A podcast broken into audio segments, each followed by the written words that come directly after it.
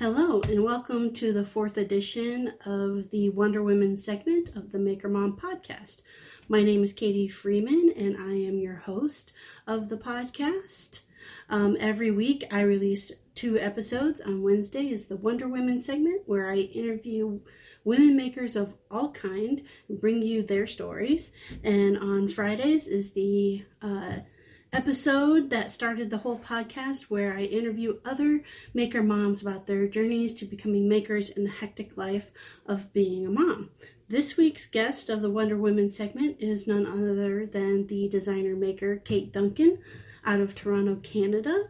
Um, I learned about Kate after listening to her interview, which was episode 68 of the Clever podcast. So if you want to have, if you really enjoy this interview, you should go check that out as well because they are to- two totally different interviews. So you will definitely learn all kinds of things about Kate from between both of those interviews. All right, before we hop in to the interview with Kate, I want to give a big shout out and thank you to the patrons over on Patreon. So thank you so much, Laura of the Oakley Soap Company, Mary Lou, made by Mary Lou, Amy, Bison Valley Carving, Dan and Kelly Reclaimed Living Store, Brandy Studio, Obey, Kathy One Girl and Her Tools, Ellen Little Bear Furniture, and Ethan Ethan Carter Designs. Thank you all very much for your patronage and your continued support on a monthly basis of the podcast. Um, if you are enjoying this podcast and you want to help support it, hang out till the very end of the episode and I'll let you know a few different ways that you can help support the podcast. All right? With no further ado, let's hop on into the interview with Kate Duncan.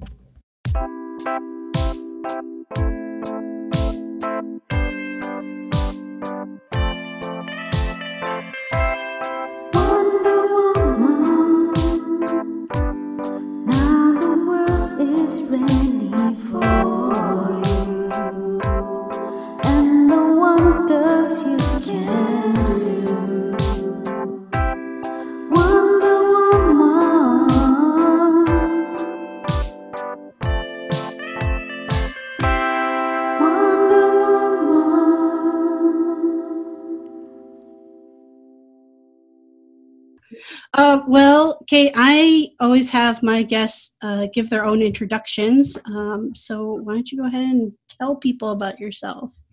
Cool. Okay. Well, uh, my name is Kate Duncan. I'm a furniture maker in Toronto, Canada. Awesome. Um, are you born and raised Canadian? Yeah, I was born and raised on Vancouver Island, which is the other side of Canada over on the west coast. Um, yeah, that's a that's a place that's like on my bucket list because every picture I see, it looks absolutely gorgeous. It is really beautiful. Yeah, it's Uh, really. What's the population there like versus like Toronto? Because I know Toronto's like huge. huge. Yeah, I think Vancouver um, is about a third of the size of Toronto. Okay. Memory serves me. All right. Um, so let's chat a bit about about growing up there. What was it like? What kind of what was your childhood like there? Um, it was it was a good. I had a good childhood. My parents are pretty great. They're um, they're both accountants, so we like speak a different language. Usually, the message gets through. So, um, no, my childhood was great. Um, I started taking woodshop classes when I was twelve, and I I just immediately got hooked. So, grade 10, uh, 10 11, 12, blah blah blah all through junior high and high school i was taking shop classes um, my instructor in high school when i got to high school my instructor was um, putting me in competitions which sounds Okay. ridiculous but if you're a geek you can do woodworking competitions you know most kids like play basketball you know yeah. compete against other schools well Right. exactly that but for woodworking Is that I mean, you know, is that typical cuz like I mean having shop class available from junior high like all the way through high school in Canada cuz here it's not. Like it depends on it depends on what where you grow up. Um, wow. Yeah.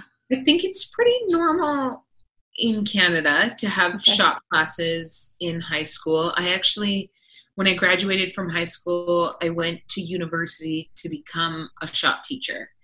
And then I taught high school woodshop for about 10 years. Okay. So I found that most schools had shop class.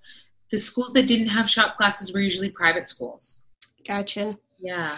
Yeah, um, I mean it. It definitely used to be where like every high school, right, in, you know, had it here, but it's been one of those things in the U.S. as like budget cuts to our public school system happens, yeah. like all the extracurricular stuff, you know, gets cut. So that's like yeah. shop class and stuff like that. Yeah, um, and I find the same thing was kind of happening here in that when I first started teaching, this was eons ago, I would have, you know, maybe 16 to 20 kids in my class and I had like a decent budget to go buy wood and and it was it it felt manageable and then by the time my career was sort of rounding the bend and I I'd been doing it for, you know, five or eight years, the budget every year just got cut and cut and cut and cut, and my class sizes just got bigger and bigger and bigger and bigger. So by the time I quit, I had like 30 kids in every block. I was buying lumber off Kijiji, trying to get, you know, trying to just make the budget go as far as I could. Um, it was a struggle. It, it mm-hmm. was, I felt like it was being systematically being shut down like mm-hmm. just making the program so unattractive that kids didn't sign you know didn't want to sign up and so yeah. then you know the enrollment's so down oh i wonder why that happened let's just cut the program mm-hmm. so it was a while ago that i was teaching so maybe there's less classes like mm-hmm. i'm not sure right did you i mean did you go to university for that like straight out of high school I did, yeah. I did a four year uh, undergrad in education. So, fun fact that's what I started out going to college for was oh, to yeah, was to be like an industrial tech teacher in high school. And uh, my first, like, I was that for the first full year, I think. And then the first semester of sophomore year, I had my first education class. And I just realized, like, definitely at that point, I don't like kids enough to do this job. Yeah. I just don't like them well enough. Especially since that's like I'm gonna be like 22 when I get out of college. That's really close to like age wise, you know, to high schoolers. Really, yeah. Um, I used to get mistaken as a student. Oh, I'm sure. yeah, I started I, teaching. I was 22, 23, and it was it was awkward. was it did you find it hard at all i mean did you ever have an issue with like your students respecting you because of that not so much i had a kid once after school i had gone home and somehow he had broken into the shop took a shit on my floor and videoed it and then put it up on youtube the janitors were so good to me. They cleaned it up before right. I even saw it, but um, I saw the video.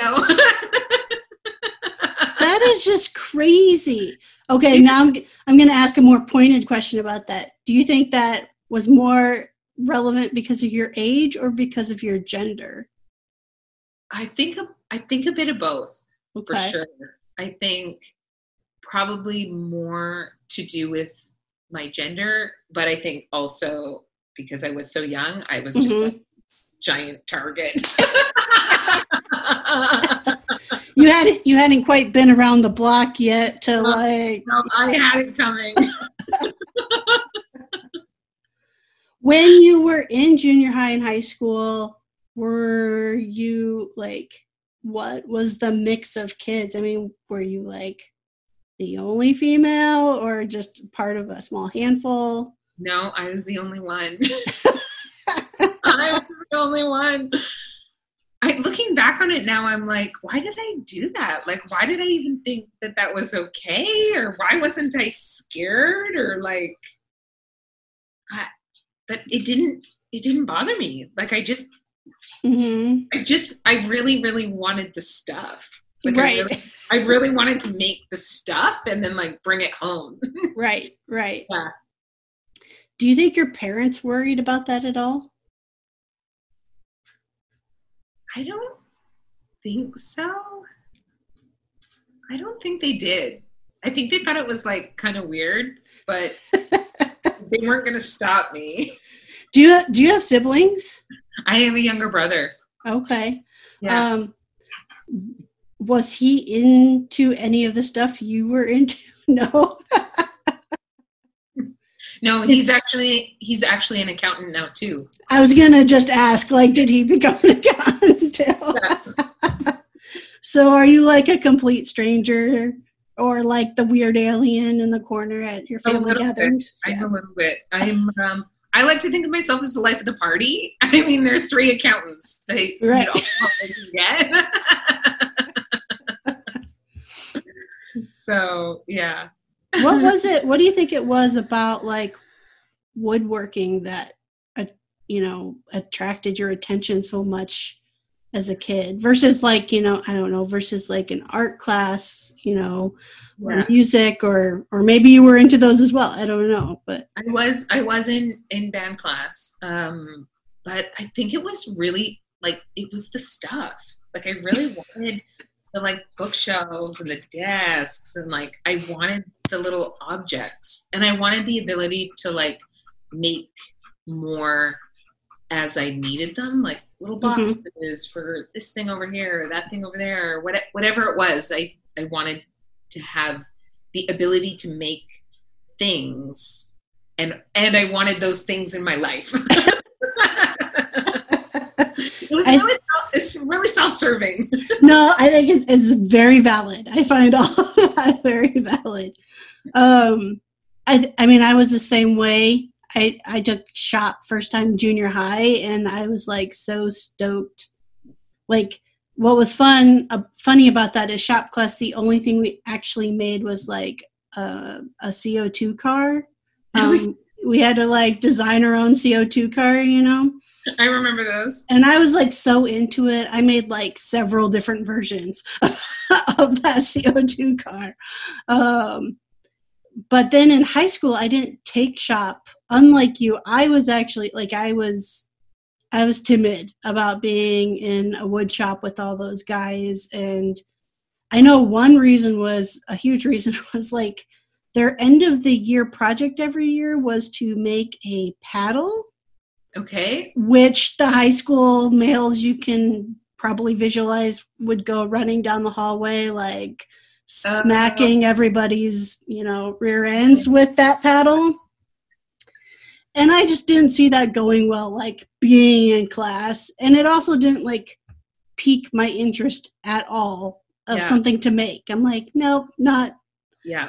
not into that it's important, right? Like if it's not something I I want, then I'm like very not motivated to make right it. exactly exactly so i took electronics instead which i was still like yeah i was still like the only girl Yeah. but um it was i was in high school before everything on a circuit board became like so teeny tiny that you couldn't like Yeah. manually solder them in place so i went to the same geeky contest as you except for mine were for electronics because my Oh, sho- my yeah. electronics teacher pushed me for that glad I've never met geeky enough to meet me there. there you go Yay! Gosh, that's awesome. yeah So cool. so okay so you did shop you taught shop for you said eight to ten years Yeah. or okay 10 years. so how why did you transition out of that well, I, I gotta say, I really teaching was not for me. You dodged a bullet when you got out. When you really, like it's it's like eat or be eaten. It was Yep. bad. It was not good, and it didn't matter. It didn't matter how fun or cool or how much effort I put in or didn't put in. The kids were just there to like eat you alive. Yep. I really didn't. I really didn't like teaching. Um, and then what really got me out of it was um, that I was in a motorcycle accident. Um, so I was sideswiped by a car in a hit and run, and then I was run over by a bus, which was like bad day. Yeah, um, very bad day. so I had a hip reconstruction, and I had seven screws and a metal plate put in my arm, and I was rolling around in a wheelchair for a while. Um, it was it was about a year. I'm just really like I was a hot mess. it was bad. Um, so I was off work, um, and I I just didn't want to go back. I was like, how can I make something? How can I use this time to do something so that I don't have to go back? And so, yeah, I manufactured a collection of furniture very, very, very slowly. um, you know, some days I would get to the shop, I would last 10 or 20 minutes, and other days I would get to the shop and I'd last a few hours. But um, it was kind of like a bit of therapy for me. Mm-hmm. Like, I really am not, you know, I don't go to exercise classes or yoga. Or I'm like not that girl. Mm-hmm. but hanging out in the shop was like a way for me to sort of walk around and and use my body in a way that was therapeutic and mm-hmm. so yeah it took me uh, like the whole year to actually get anything completed because it was like a snail's pace but um yeah then i took some photos and started an instagram feed and then got a couple orders and it's sort of i went back to teaching just part-time mm-hmm. and i did that for a while but then the business kind of got up and running and I was able to quit. Yay! so, as somebody who like basically has the dream of like what you are living, what you get to live is like my dream. Um, how like I mean, was it really a matter of like okay, here's my collection, and boom, like overnight fame? I'm guessing not. That's the easy answer. That's like, right. No, uh, we're gonna dive in a little bit. you got me. You got yes. me.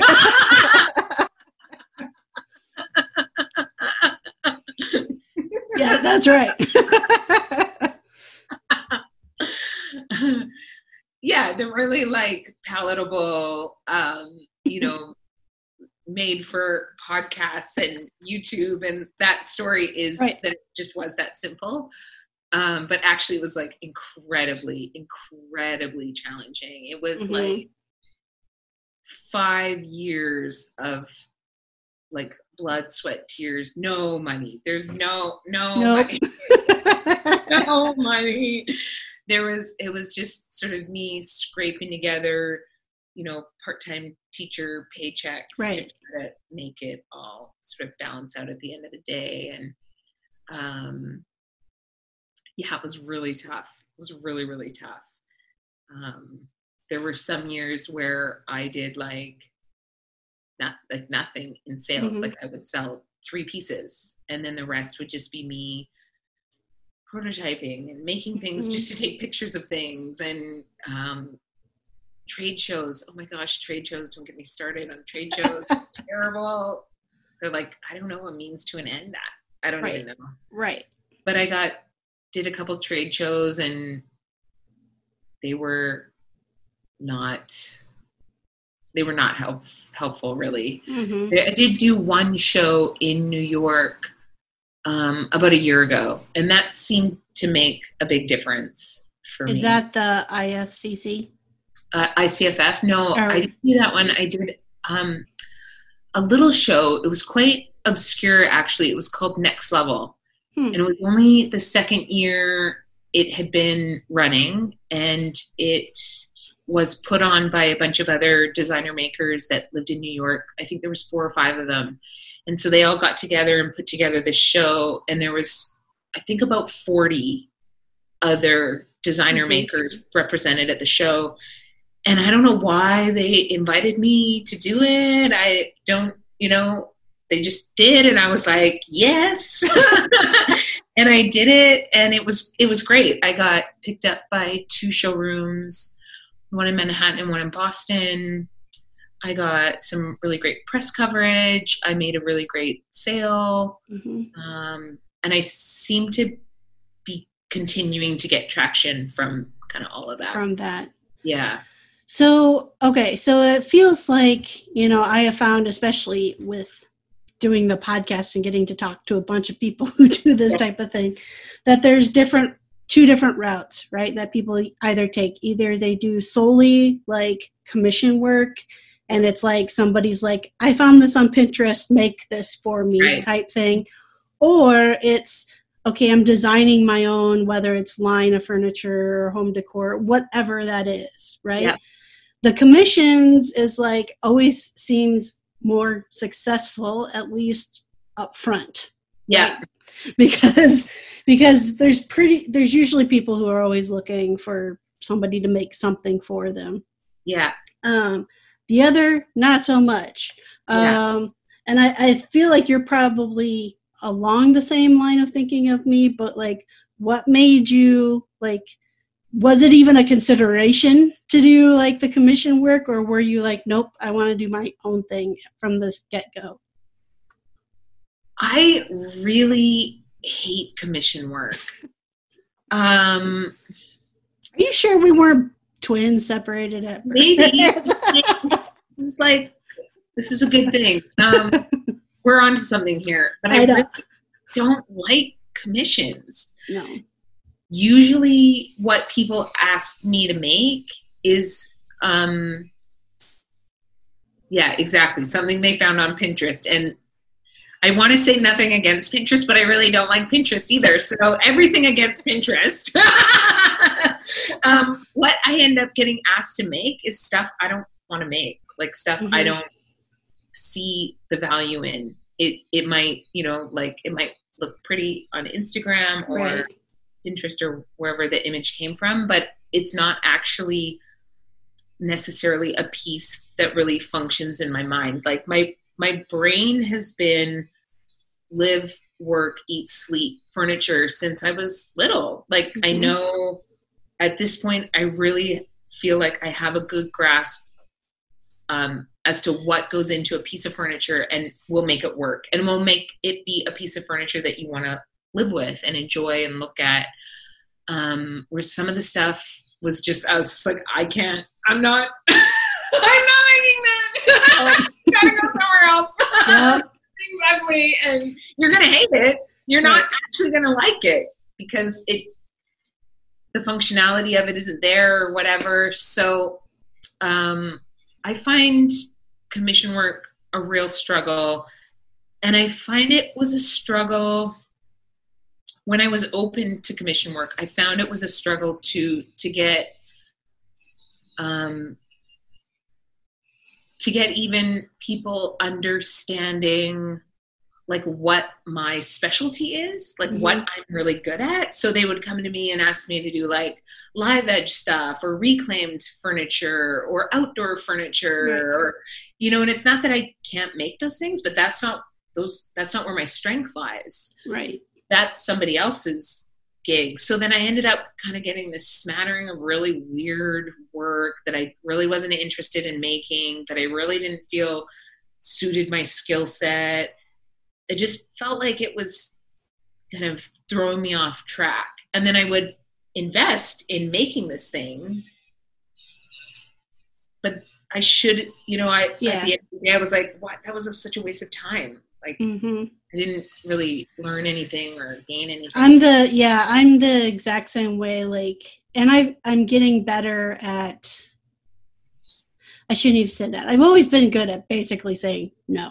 Like, nope, not Hey, no, exactly. so you're gonna have to teach me that one. because, or if I don't want to flat out say no, I'll put a price on it. Then I know there's absolutely no way Yeah, they're gonna pay me to make it. And then if they say yes, I'm like, well, fine. I get a crap load of money for something that. but it's the same thing. Like usually I'll say it's more like if that doesn't fit. Like if you even remotely went to my website, you would see that doesn't fit anything that I make. Yeah. Um, and so, you know, yes, I can build it for you. It's probably going to take me twice as long because I'm not even set up to do it that way, which Yeah. means it's going to be more expensive than if you go to, you know, and I've kind of started getting like a list of people that I'll like recommend them go Yeah. talk to if that's really what they want. Um, so I'm the same way, but as far as like not wanting to do commissions, unless it's something like I've had a couple that have been great, or I'm doing this uh, a bunch of these um, carved bowls with re- resin finish on them right now, and those were all commissions, but it was like they, you know, the only thing I let them pick was what colors go into the resin. That Yeah. was it. Yeah. Like they have no say over what the bowl looks like when I carve it. They have no say over like any of the process Yeah. and that works because it is it's like commissioned art then right Yeah. and so it's like it's my work it's my what's in my head and you still end up loving it so that's like the best of both worlds Right. Right. Uh, money. I'll do good things with it. that's right exactly Promise. I'll that's right that. so i mean i guess what i'm saying is like I, i'm like you basically i haven't necessarily honed like what my full-on design style is yet that's still like continuously evolving but i have seriously been designing furniture since as long as i can remember yeah. like as a child It's so crazy how you can like, spot a bad piece a mile away. You're yeah like, terrific. yeah Who wants to live with that? But it's like not good. I am the biggest furniture snob. It's terrible. I'm such oh a so am i yeah so am i I'm, it, it is pretty bad um and i've asked i've asked um some people that on the podcast i had a woman on and she was talking about like how she takes pride in making it like a super quality piece well like you know sand the bottom side of it just so that if you put your hand under there it feels amazing and i asked her i said so it's ruined you for buying furniture ever again and she's like yeah i can't like you can't buy Totally. furniture Totally. And I don't know what it is. I don't know why the obsession with it. Like, just furniture, Kate. Like, go to IKEA. Don't don't go to ikea do not go to ikea um so how did you even learn about things like doing trade shows like and knowing that's the route you had to go Hmm. even having that knowledge you know i think is not something even people who want to make and sell their own designs i didn't really understand that until you know just a couple years ago so i think it's not something very well known out there Yeah, I think I looked around a lot. I looked around at like people that were like people that were doing what I wanted to do hmm and did like a deep dive. I creeped the fuck out of them. Tried to figure out what is it, what what are they doing and Right. how are they doing it and um So to get today's podcast episode is sponsored by Bad Workwear North America. They are an Australian-based workwear brand that launched in the US and Canada last fall. Now, I haven't tried their gear yet myself, but have heard great things about their gear from our friends in the maker community, especially women who are excited to find workwear that looks great and fits right.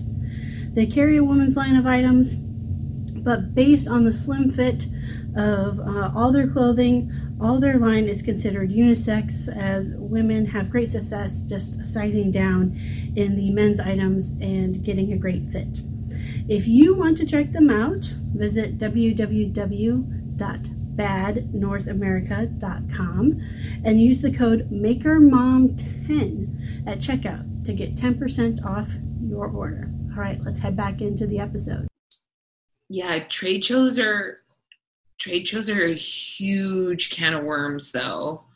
Um, I could go on and on about trade shows. I've had so many terrible experiences and a couple of good ones. So that that's one that if somebody's going to dive into, I I really recommend like researching the fuck out of them because Mm-hmm. they're so expensive. The booth fees are are thousands of dollars, Right. and then you've got like easily a trade show will suck the life out of you for at least two weeks, probably longer. Like by the time you build out your booth display, move in, set up, do the trade show, which is like four or five days of hell, Right. um, and then pack up and then like like recover in the fetal position for like three days, then like two easily two weeks have melted out of your life that you'll never get. And um, also, you have to have work in the show that is really kind of work that you want to Mhm. sell. Like, so how do you do that? If you're lucky, you have a client and you can keep the piece and show Mhm. it and then deliver and deliver it. But more often than not, I was just manufacturing furniture for nobody just to put in the booth for four days and then take it home. And then That's what I, I was going to ask you. Like, I've kind of, um, I had been working with uh, interior designer here locally, and so like I would, you know, let's say it was like a line of like bar stools, Yep. you know, and so I would build out like four or five of them to be on her showroom floor, so I didn't have to keep the inventory on hand. Um, but then what happens is like basically now I have like a room in my basement that's like full of inventory that never sold, right? You know, and it's still available. So I've gone, I've like basically this year I was like, I told my wife, I'm like, whatever I make for my line of furniture is going in our house. We will have pictures taken of it and Yeah. it will be up on the website as like available for somebody to order for me to make that thing. Yeah. But it's not going to be building out inventory um, because that's it's just too expensive for one to have that much inventory on hand. yeah, it's so How- labor intensive. Hey, like yeah. yeah, the pieces are just like weeks and weeks of Mhm. labor sunk into them, and so then yeah, and then what do you do at the end? Like, wow, that there was my vacation or whatever, like Right. you know. So yeah, for a long time, I was manufacturing samples that I wanted in my home, that I needed in my home. Um, and then I realized that the market, the market that I was trying to sell to was not um, aesthetically similar to me. So, like, I actually I love my work. I love the latest collection. The I launched a new collection last year. I love it. I don't get me wrong. Like I absolutely love the work. I think it's Right. beautiful. I, I totally stand by it, but I don't want it. Mhm. Like it's too. It's actually too like luxurious, too over the top for my like simple little shitty apartment in Pocono. Like it's like this extravagant work, right? So it just it feels out of place, and I have a Mhm. dog, and it's you know.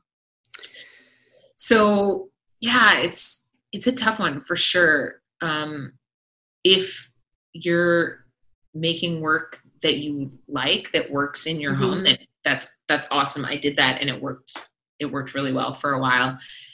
And then now I'm kind of doing the opposite. We're kind of flipping around. Now I'm I've got a couple of showrooms, and so I manufacture my Mm. prototypes, and they go to the showrooms.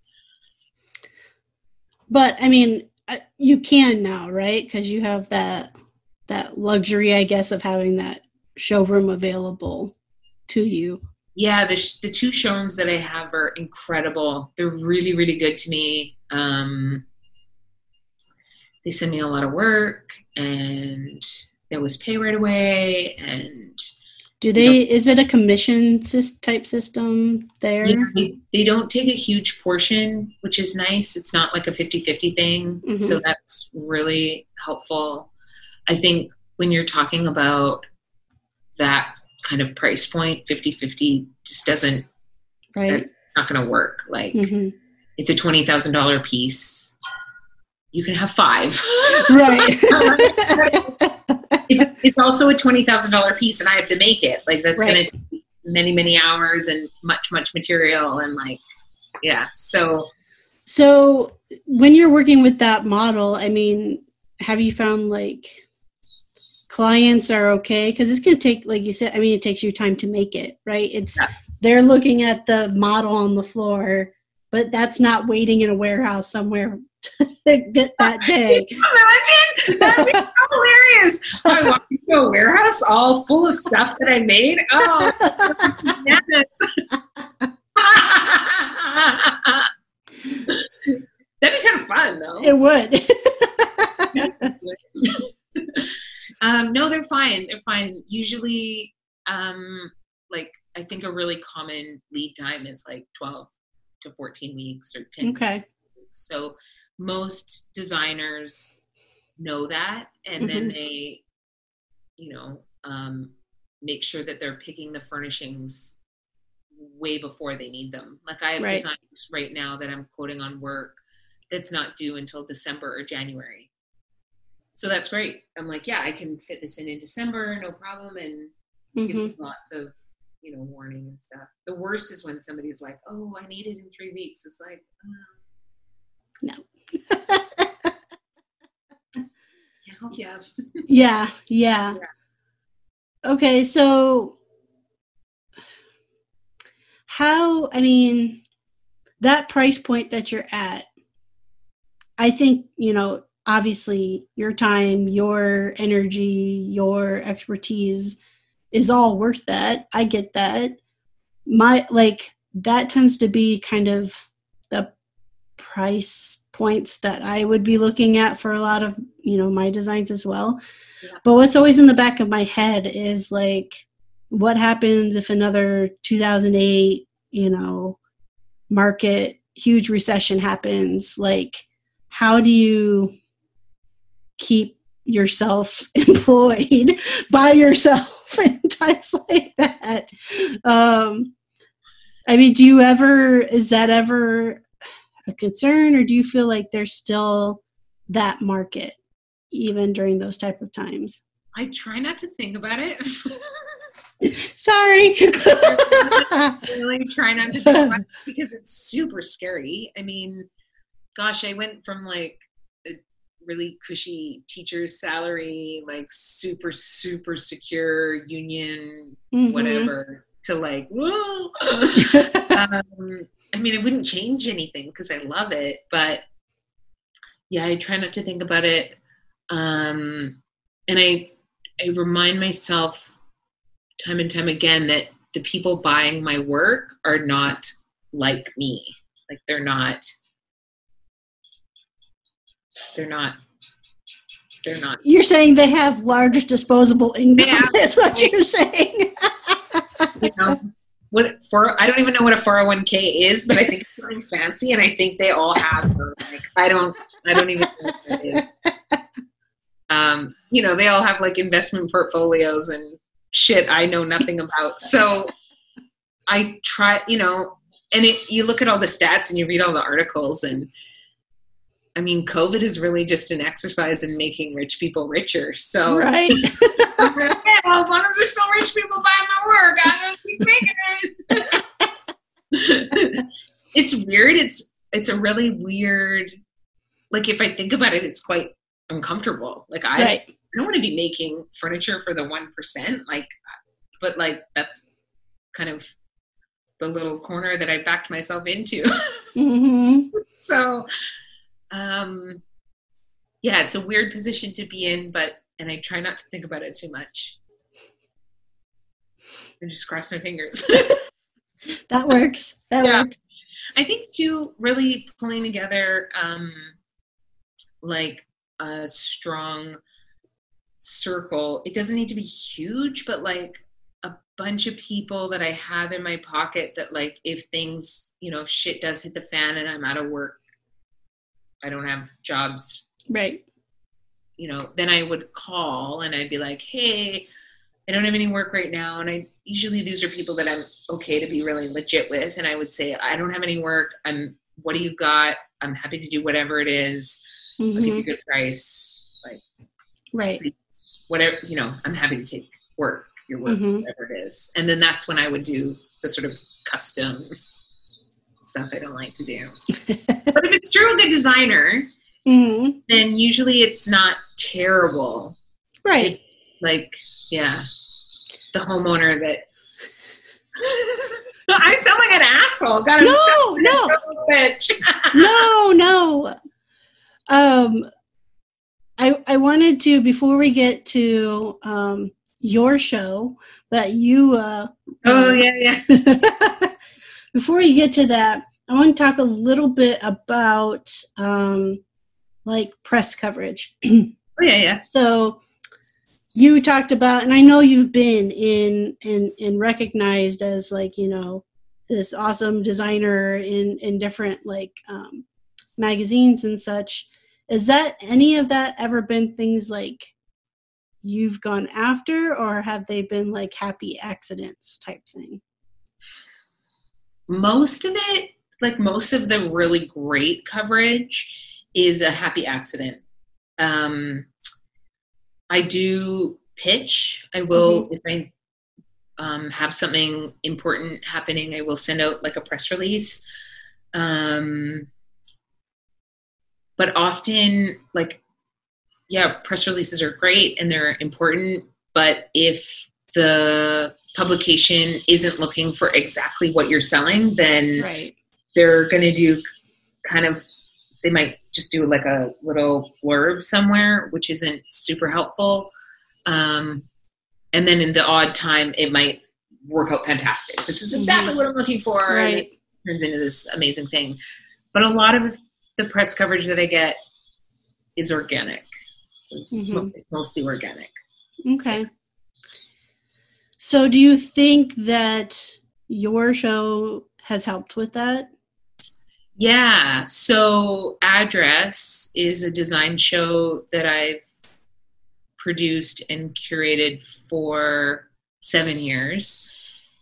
And I think it has helped with press coverage. I think the show itself is really fun and a lot of people attend. It's like there's like a huge party with like hundreds of people that come.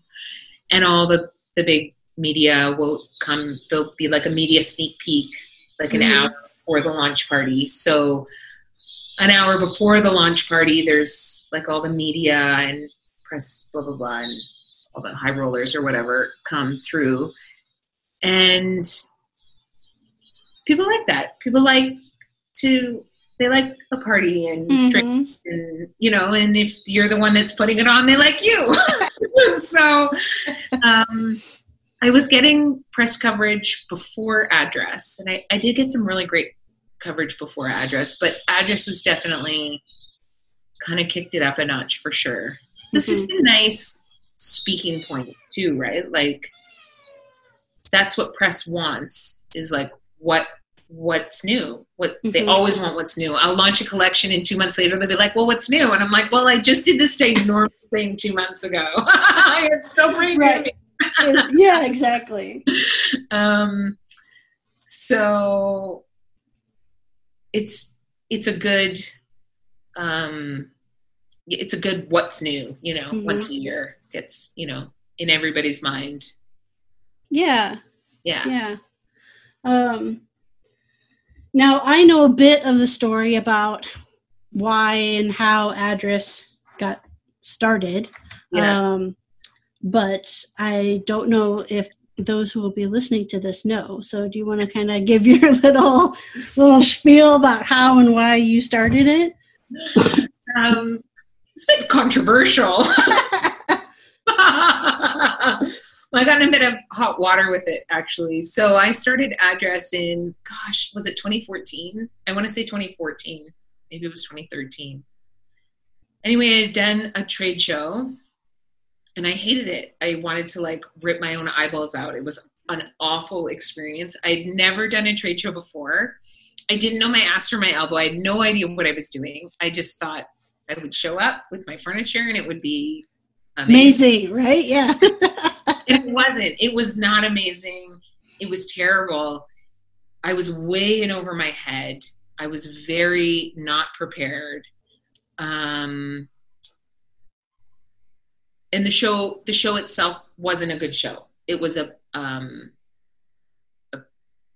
a bad show. Yeah. I'm trying to be nice and be aware that I'm like well, okay, maybe you can help clarify this because I definitely don't know because I've never been to one. What is a good show? What is a bad show? um How do you classify them as good versus bad? Right. And I think they're really specific to your product. So the show, and I shouldn't say it's generally a bad show. I mean, I'm sure the show is good for a lot of people. There's people Mhm. that go back and show at that show every year.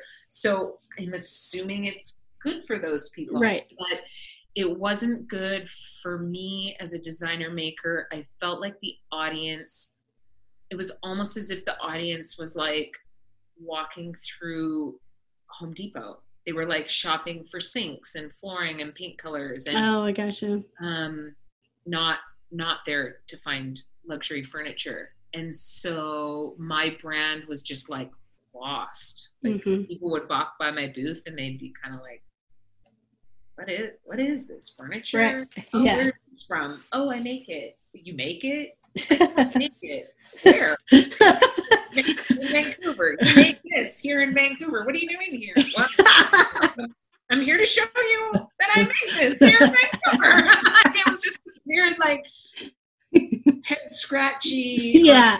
sides. Like it just didn't. It just didn't make any sense at all. And I and I did the show. I did the show a couple times, trying to see if I could make it work, and it it, it was it, I couldn't make it work. So. Mhm.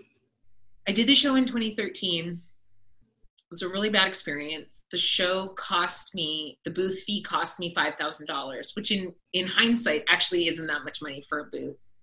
But I it cost me five thousand dollars. This was like eons ago when I was just starting out. So five thousand dollars at the time was like a lot. lot Yeah. of money. I mean, it's still a lot of money. it's still like, you know, can make or break. But um, at the time, it was like a lot of money. I had manufactured all these new pieces. I had hired movers. The movers were like 500 bucks. I remember I was so strapped for cash. The movers were moving into the show to unload the Mhm. work and they were put in like a holding pen because there was just a huge lineup of trucks trying to get into this giant convention Mhm. center. And I was like, what the fuck? I paid my movers like a hundred bucks an hour. Oh my god, I'm hemorrhaging money. like I couldn't even afford to like have movers sit in a holding pen Right. an hour waiting in line. Like this was like catastrophic. So clearly I was way in over my head. And so the next year I said to myself, well, fuck that shit. I can take five grand and light it on fire faster than that. Right. I'm going to take the money that I spent on that show and I'm going to just blow it. I'm just going to blow it. I'm just going to take it and I'm going to see what I can do with it. Mhm. And so I pulled together, I was able to pull together, I think nine. I think there was 10 of us all together the first year, designer makers. I rented a space. Um, we had a great party. It was awesome. We had this thyme and lime vodka lemonade that people are still talking about. Like people still talk about that vodka lemonade. Um, so we had a kick-ass party and I partnered with a designer who hosted this event called Designer Happy Hour, which is exactly what it sounds like. Mhm. Once a month, they would she would send out a mail out, and all these people would come to this designer happy hour, and the, all the interior designers would just drink and chat about projects they're working on. So she hosted designer happy hour at the first address, and that partnership really actually made address what it is. Like if I didn't have Amber bringing designer happy hour, I don't think address would have been nearly as successful as it was. Um, because all the designers would come and then the designers would tell all their friends and then all their friends would trickle in over the following week. And so that was kind of our strategy for the first couple years was to kind of have this big party and then tell your friends and then they would all come. And then by the the last few years i mean we would just have 500 people show up to our launch party. Like it's i rented a 10000 square foot warehouse last year. Like it was it got to be so big. So um yeah, that's that's address and and why it started was because I was so fucking arrogant. I thought I could take five grand and do better. Which I couldn't. I didn't. The first year was a terrible show. Um, and the last year where I rented a 10,000 square foot warehouse, the budget was more like $50,000. So, you know, live and learn, right? right, right. but um I was, and one of the things I wanted to ask. So you talked about the show you went to in New York. That was Designer Makers, and then uh, address is kind of. Is it still like mainly like Designer Makers? Yep. Um, yep. Do you find that? I mean, is that common at most shows? Like that the designers there are actually making the pieces themselves? No, and that's what's really frustrating about trade shows is that they don't really service designer makers. They service like bigger corporations. Yeah. Like Miele or GE or Benjamin Moore, like these huge companies with huge marketing budgets. That's who they really service. Mm-hmm. And then the designer makers, there's been such a sort of resurgence of people making their own work over the last 10 years we just ended up kind of slotting ourselves in to that mm-hmm. model but it doesn't really work i mean the trade show that i did the little obscure show i did in new york last year wasn't a big trade show and i i did fantastic it was mm-hmm. phenomenal um so I don't know. Trade shows are weird. They're a weird ball of wax. if you're thinking about doing one, if anybody's thinking about doing one, like ask a lot of questions. How many people come through? Um, where are they from? What kind of press coverage what can I expect? Um, what are the booth fees? Ask about discounts for the booth fees because those people give out discounts left, right, and center. Mm and um, you know if you're a young up and coming designer maker you're actually the kind of cool factor for the trade show. You're actually there doing the trade show a favor by being there and being cool. Like nobody goes to a trade show to see benjamin moore. Like no benjamin moore but like people go to trade shows to see something new and what's right. new is presented by designer makers so and designer makers aren't a huge corporation and they should be getting a discount i'm i can't afford what ge can pay for or Miele or KitchenAid or whatever, you know, whoever's yeah, I'm picking yeah. on all the big ones, but you know what I mean. like they should yeah. be paying their fee, and then designer makers should have a much more reduced fee to get mm-hmm. them in the door and to make the show really cool. Yeah. So I mean that's that's that what's held me back from um I had I was talking with a designer maker in New York uh, uh, through Instagram and said, you know, because I guess he does ICFF every year and then another one that he does every year. And he said that's usually how he meets the majority of you know his clients and stuff yeah um, and I said I would I would love to go, and he's like, well, I can hook you up with my contact. I'm like, I cannot afford like, I don't even know what it is, but my guess is it would be at least five thousand, and I don't have that kind of liquid cash just lying around to pay for that. Um, yeah, but I know, and I've reached out to you too about wanting to do something more in the Midwest here um, versus, you know, it's like, especially in the US, it feels like all of those things are either on the East Coast or the West Coast, and there's like nothing in the middle, mm-hmm. um, which is crazy to me because Chicago is only like a three hour drive from me, and you would think um, that they have more of those type of things, but they don't. Yeah. Um, what does Chicago have? Is there not one in Chicago that's big?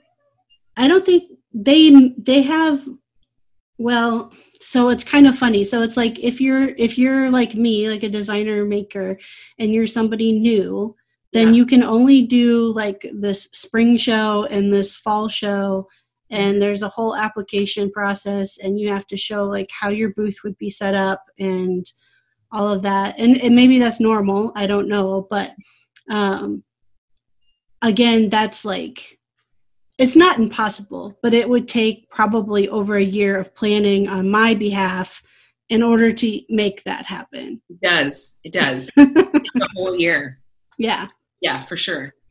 And even um, paying for it like i'll sign up and then i'll pay installments. So you know and then i know they're coming. They're on the calendar in like bright red letters. Right. This is due right. Um, yeah another way that you could do it is if you got together a couple of designers and formed like a collective. Yeah. You guys could collectively show in a booth. That's another mm-hmm. like great option to just get to just get there. Mm-hmm. and it's kind of um you know there's cost sharing which is nice and then it gets you the experience. Mm-hmm. even just the first time it gets you the experience like without so much damage. Well even to your point i mean you saying like you like you're like wiped for like two weeks. Like even though um some people may or may not be surprised i'm actually very introverted and very quiet and so like you know when i go even to like a maker conference like yeah. that's just for a weekend like i'm like wiped after yeah. that. And i get home and it's kind of like wife don't talk to me. Kids don't talk to me. Pets stay away. Like totally. I'm fetal position. Yes. Yeah. yes. Um so you know that's also one of those things that i'm like i'm sure i would be completely wiped after having to have your kind of game face on yeah. all day long. Sometimes it's nice like and so i would again really re- strongly recommend the um like a collective because if there was say three or four or five of you that were all sharing a booth you wouldn't have to be there the whole time. Right. You could you could go away you could take saturday off and mm-hmm. just go on friday and maybe half a day sunday and if somebody comes that's really interested in your work the other people in your collective would obviously market right. your stuff too, right? And right. sometimes that works out better. Like sometimes it's better to have other people talking about your work. so, I could see that. Yeah.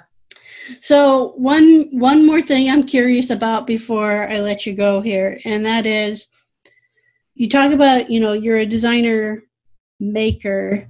Do you feel like you've tapped into a maker community um, around you, near you, afar?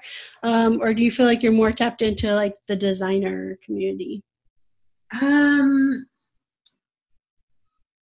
I would say a bit of both. I would also say that it's like surprisingly um, quiet. It's surprisingly independent. Um, I have definitely like a designer maker community that I'm um, a part of in Vancouver, but then I moved to Toronto in October, so I don't really know very many people here at all. I have mm-hmm. a couple people that I know, but not a ton. Um, I thought I would really miss it. Like I thought I was like, oh no, I'm moving to Toronto. I don't know anybody and all my friends. and I'm here and I'm like, I actually just like again, I sound like an asshole, but I actually don't really miss it. Like, mm-hmm. um, I'm enjoying the quiet time. Is uh, it extra quiet time though now with COVID? Like, it's extra sequestra sequestered inside. yeah, totally. It's it's really extra quiet, but I'm so busy. I've never been so busy. I've never had so many orders like back to back to back to back. So I mean, that's good. Mm-hmm. Um, so you have a shop space there then? Yeah. Like, is it all yours or is it like a co-working type space? No, it, it's a shop that I bought into as a bit as like a business partnership with another woman, Juna, Juna Day. She's a furniture maker as well, but she's kind of veered off in a bit of a different direction. So she's very rarely at the shop these days. Um, so Juna and I co-own her wood shop, which she's been in for the last five years. And I moved in there in March just before COVID, just before COVID shut everything down. And um, we have um, like a member a membership area. So we have about I think we have 12 right now members that pay a fee to use the equipment. Because I mean, a whole wood shop for just me and Juna, that's like unnecessary. So yeah, but still awesome. Just yeah, aren't there all the time. Mostly just me. Yeah, um, and then you know every now and then a member will pop in for a couple of hours, do whatever they're working on, and then they'll leave. But um, yeah, I basically I have my own shop, but I share it with a business partner, Juna, and then Juna and I share it with twelve other members, and okay. that their membership fees really offset the cost of the shop, which is mm-hmm. really fantastic. Awesome. Keep overhead low. Yes. Yes. like you said, the whole no money thing, you know. oh, it sucks. It's the worst part. It really is. Yeah, it really is. And like the struggle is so real. Like it's such an expensive craft. It is. I know. Um all right, Kate. We are at the end of our time. It was so fun. Let's I know. I absolutely. Uh, and Chicago's not far from Toronto, so does that mean you're not far from Toronto? I thought Toronto was closer to like New York. Isn't it close? Toronto's like close to New York, right? I I think so.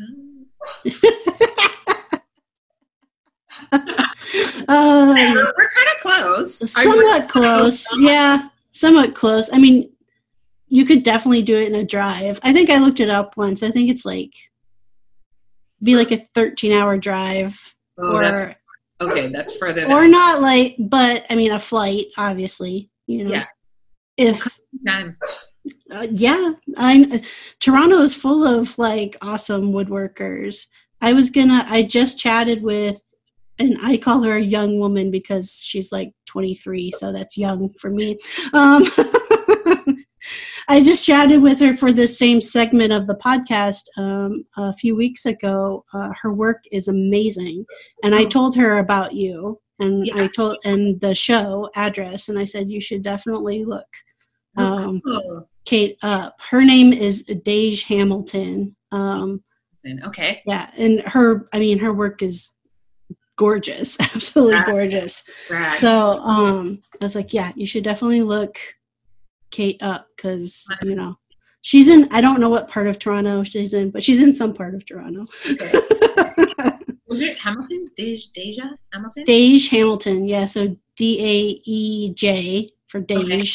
and then Hamilton, yeah. Cool. Cool. Um. So yeah, but before I let you go, I gotta let give you a chance to let people know how to follow along with you. Oh yeah. Um, my website is kateduncan.ca, or you can follow on Instagram. It's uh, Kate Duncan Design at Kate Duncan Design. I'm not very good with the technology, but you can you can message me and I might reply. Email's best. Email. Email's best. Okay. Yeah. Uh, info at kateduncan.ca okay, awesome. Awesome. Well, thanks again so much, Kate. This is Yeah, no, this is fun. Really fun. I'm glad I met my, you know, twin born in an entire another oh. country.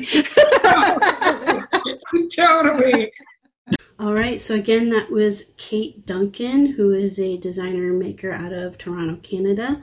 I will include how you can follow along with Kate in the show notes for today's episode, or if you're watching this on YouTube, in the description down below. All right, so I told you if you stuck around to the end, I tell you a few different ways that you can help support the podcast if you are really enjoying these uh, two episodes a week.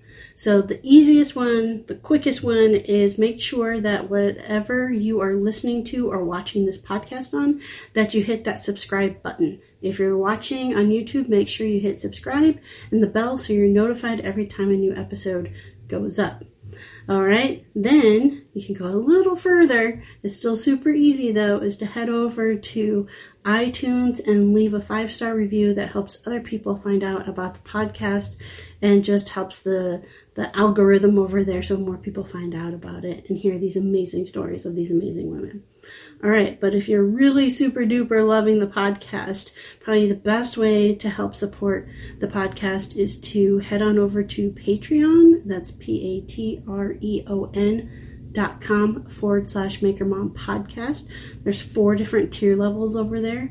One three and five dollar tier levels that get you into the tribe. There's different merch at each of those levels different uh, bonuses.